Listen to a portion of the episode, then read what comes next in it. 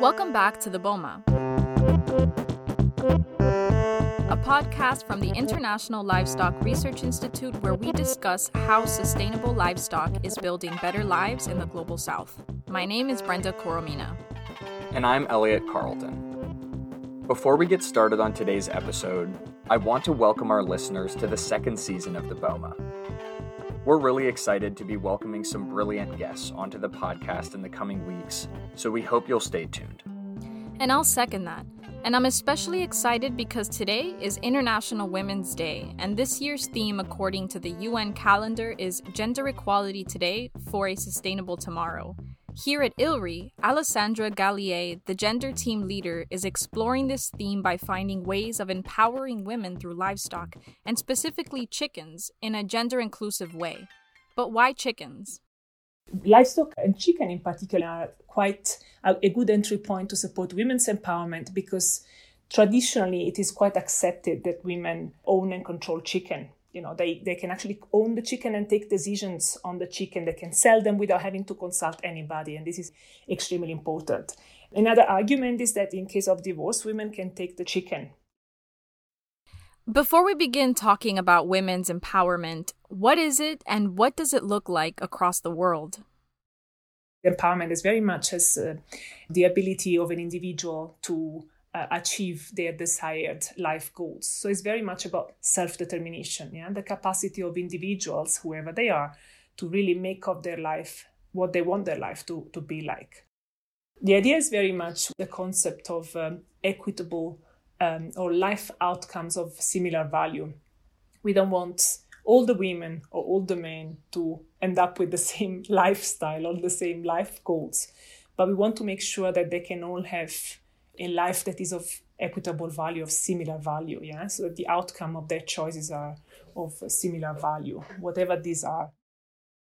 Alessandra's been working at ILRI since 2013, but her interest in gender and agriculture development began in 2000 when she was traveling and studying Arabic in Syria and it actually speaks to a bigger problem of women being historically underrepresented in the literature about livestock development and why having an International Women's Day is so valuable today. What was striking for me is that uh, when traveling and, you know, just in everyday life, I would see a lot of women in the fields. But then the literature that I was reading, agricultural development, referred always to men in agriculture. So this gap between what I was seeing and what I was reading about really made me wonder and pushed me to do a, an MA in anthropology of development um, at the University of London. Yeah, so that's why I started very much focusing on gender issues in agricultural development. Statistics show that in low and middle income countries, most of the people working in livestock farming are women. So it is really good to hear that people like Alessandra are working to better understand women's impact on agriculture and within rural communities. But I'm hoping we can dive a bit deeper into how exactly livestock development relates to women's empowerment and ultimately gender equality. Livestock development offers a key entry point for women's empowerment because women can own and control livestock more easily than other assets such as you know building or machinery we say that um, livestock offer key opportunities to support women's empowerment because women can build wealth through livestock. And again, this is particularly evident with chicken because, you know, buying chicken is not very expensive. And uh, so very often, actually, women get them from their neighbors or their mothers, you know, the younger women and so on. And this means that women can just start building the, the, flock of chicken and then possibly sell it and move to something maybe more more valuable or um, you know more lucrative in that sense. All of these reasons led to the Women in Business project by ILRI, which looked at chicken farming in Ethiopia and Tanzania. And what's the story behind that project? How did it actually come about? Okay, so a different project worked with farmers to identify the best breeds of chicken that would suit the local environment best. Alessandra's team then started thinking about how these improved breeds could help empower women in rural areas. We thought, okay, what if these women in remote areas uh, had access to improved breeds that would produce a little bit more? Would they then be able to earn a little bit more out of these chickens and start building uh, this their economic empowerment better? And how did they get those improved chicken breeds to the women? By identifying opportunities. It turns out that private companies who were multiplying the improved breeds of chicken were selling them to brooders.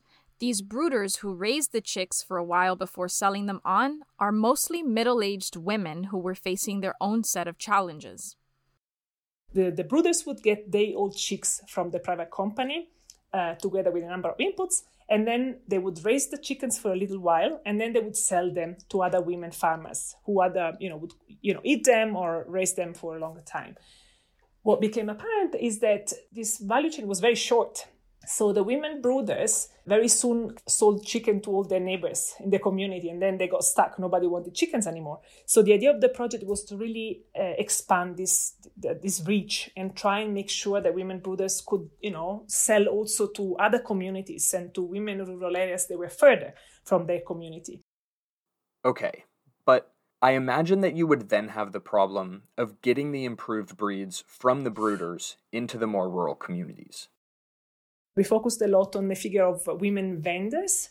These are young women vet graduates who would pick up the older chickens from the brooders and bring them to the women in the rural areas, together with advice and any input that the women needed. Yeah? These are vets, so they can do that. And then a few months later, they would go back and buy the older chickens and bring them back to the uh, urban areas to sell to whatever you know hotels or you know those who roast chickens on the street. So we built the whole project around that putting these young women vendors through a, a, a business incubation process. So we would build their skills as business people and specifically skills about chicken business and so on and so forth. That's a very innovative approach. So the women who sell the chicks are best placed to transport them to the communities they're educated in animal science and can give the birds vaccines and medicines. Everyone stands to benefit. It sounds like a true win win, and I guess it satisfies locally meaningful definitions of empowerment. Exactly. Now, you can't have a successful project without also thinking about sustainability. The project ends in September, but because of the experience, the training, and the connections that these vendors are getting, they'll be able to carry on long after the official project is over. It has been amazing to actually see how these women have picked up on this opportunity. Some of them have decided that they don't want to be vendors only, they want to do both brooding and vending. So now they have accumulated some of the chickens and they're brooding them and they're then bringing them to their customers in the rural areas. Other women have teamed up and they've created a bit of a tiny company where they can share tasks, which of course helps with their work. It has been incredible. And the government also picked up on this initiative and supported our women and other women in the community by bringing them also day old chicks so they could work and support their livelihoods. So it's been beautiful to the point that our scientific design is a bit challenged because you know the women have developed so dif- so many different models of business that will be hard for us to assess exactly what has worked, and what hasn't but that doesn't matter because as long as we have impact on the ground i think that's um, that's beautiful one of these women is Upendo Ramadhani Simba, a university graduate of animal sciences who began as a chicken vendor through the project and is now a brooder. At the beginning, I started by becoming a vendor.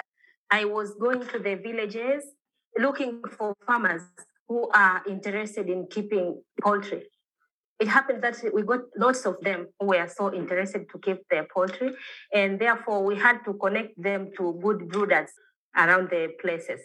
Therefore, we helped them to get the chicks from the brooders to their places. We helped them with different technical services. Later on, I came to find an opportunity on it. Therefore, I became a brooder. So I'm brooding. I'm taking day old chicks um, brooding them. After a month, I dis- distribute them to the farmers. After she graduated from Sokoine University of Agriculture in Tanzania, Upendo was having trouble finding employment when she happened to meet some ILRI researchers. I was volunteering at the district. So when they came to our district, they wanted to meet with girls who just finished their studies but they couldn't get jobs. And uh, it happened that I was one among them. apart from that, I my passion is keeping poultry. I am coming from the families that are keeping poultry, animals in general. Yeah. Therefore, when I got this opportunity, it was a pleasure for me. I think that passion is a really good word for how she feels. And this all goes to show that there are opportunities for women like Upendo who come from families that keep livestock. Right. And the special thing about chickens is that rewards come quickly. You can get the profit in a very short period of time. Therefore, I, I think these are good enough to prevent or to reduce the poverty around the areas. So I was so interested in keeping them, helping other people keeping them. So, yeah, lots of women wanted to keep poultry but they didn't have good sources. So after we introduced this, it became easier for them. Also, I'm being employed myself. I'm not in such hurry to find another job. So it is easier for the women at the remote areas because we actually have good contractual arrangement where we pick the chicks from the brooders and deliver them to the farmers direct. So they are not getting that trouble of transportation mm-hmm. yeah they don't bother anymore about that they are sure that they whenever they want chicks they get the chicks at affordable prices yeah it sounds like she's really happy with the work she's doing and the business opportunities in brooding. But with the project ending in September, the question is does she plan to continue this work? Absolutely. I came to love it so much. So I have plans I got to know lots of suppliers who are supplying those day old chicks. So I think after the project phase out, it will be easier for me to continue. I think nothing will be changed that much. Yeah. I have also get connected to lots of farmers. So it will be easier. But it's clear to Upendo what the most meaningful part of the experience is. Career development as I involved myself in this project, I came to know so many things. So up to until this time, my career has developed. I actually have got connected to different people. I mean community development. So those are major outcome of it. It has been really amazing to hear Upendo's story and all the success that has come from this project. Now, Brenda, we mentioned earlier the importance of including all genders when it comes to gender research. So I'm wondering, when do men start to figure into all of this? Right now. Adolf Jeremiah, a research field coordinator at ILRI with a background on gender and youth programming, says involving men in the work is just as essential. It's very important to involve men in the project like this because um, men is part of the big society. For a long time, men have been enjoying the privilege which has been um, invented by them through the cultural or grounded factors. So involving them, first of all, is creating awareness of the imbalance. And um, if they get to understand this um, imbalance which is existing in the community, and they get to agree with this imbalance and agree to be champions to address the imbalances. If men don't participate, the sustainability of any initiative to boost women's empowerment will also be in trouble. If we only do this for only women, then men will start um, creating a defense mechanism to to come against women. So I think it's good if we can involve men as well, because involving men is very important for the sustainability of the um, activity as well as involving men. It will be easy to address those hindering social cultural norms in the particular society. And Alessandra Galiè says that thinking about women and men together is just as important as focusing on women when thinking about gender equality. I think it's essential also that we move away from just the, the pure understanding about women's empowerment without the gender lens. you know and this is has been a, a, big paradigm shift in the research on gender in the sense that we need to not just target women or men but really try and understand how the technologies that we are producing interact with gender norms and dynamics yeah because these are very interrelational eh?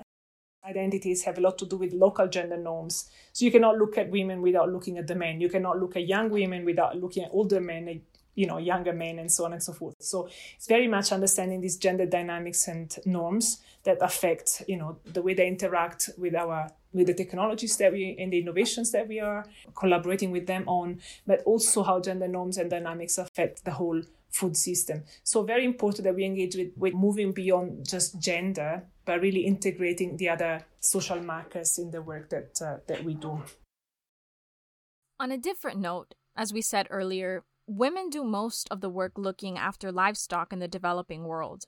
Livestock farming can help women transition out of poverty, but could it also have the effect of keeping women at the production level? We heard also from some of the women in some of the communities that livestock is so traditional that it's very hard to move beyond the gender norms and really progress toward gender equality. Um, we're working on it. We are engaging with gender transformative approaches to really understand, you know, the potential of livestock in supporting women's economic empowerment and as a pathway out of poverty. Okay, so at the end of the day, what I take from this project, and much of what we've discussed, is that for women, even starting out with a few productive chicks can be life changing. Because those few productive chicks might eventually turn into a flock which can then provide enough profit to let them buy, say, a goat. And over time, they can amass enough wealth to have more choices and a greater ability to achieve their life goals. Ultimately, it puts them on a more equal footing to their male counterparts. Right. Gender equality today for a more sustainable tomorrow. Livestock and specifically poultry can give women economic and social significance. ILRI's Women in Business project shows that clearly. And of course, we have to acknowledge that when we're having these conversations about women's empowerment, it's also important that we recognize how the different genders can work together. Exactly. Like Adolf said, inviting men to be part of the conversation creates a space where they can better understand the imbalances and become champions of transformation. Well put, Elliot. And I think that's a great place to leave off for today. Thank you so much to Dr. Alessandra Galiè, Upendo Ramadhani Simba, and Adolf Jeremiah for taking the time to discuss women's empowerment with us today. And thank you to our listeners for joining us. We would love to hear your feedback about today's episode or the podcast more generally. So feel free to send us a message on Twitter at BOMA Podcast to let us know your thoughts on the show, and also what topics you'd like us to cover in the future. And as always, if you enjoyed today's episode, please don't forget to subscribe. We'll catch you next time on The BOMA. I'm Elliot Carleton. And I'm Brenda Coromina.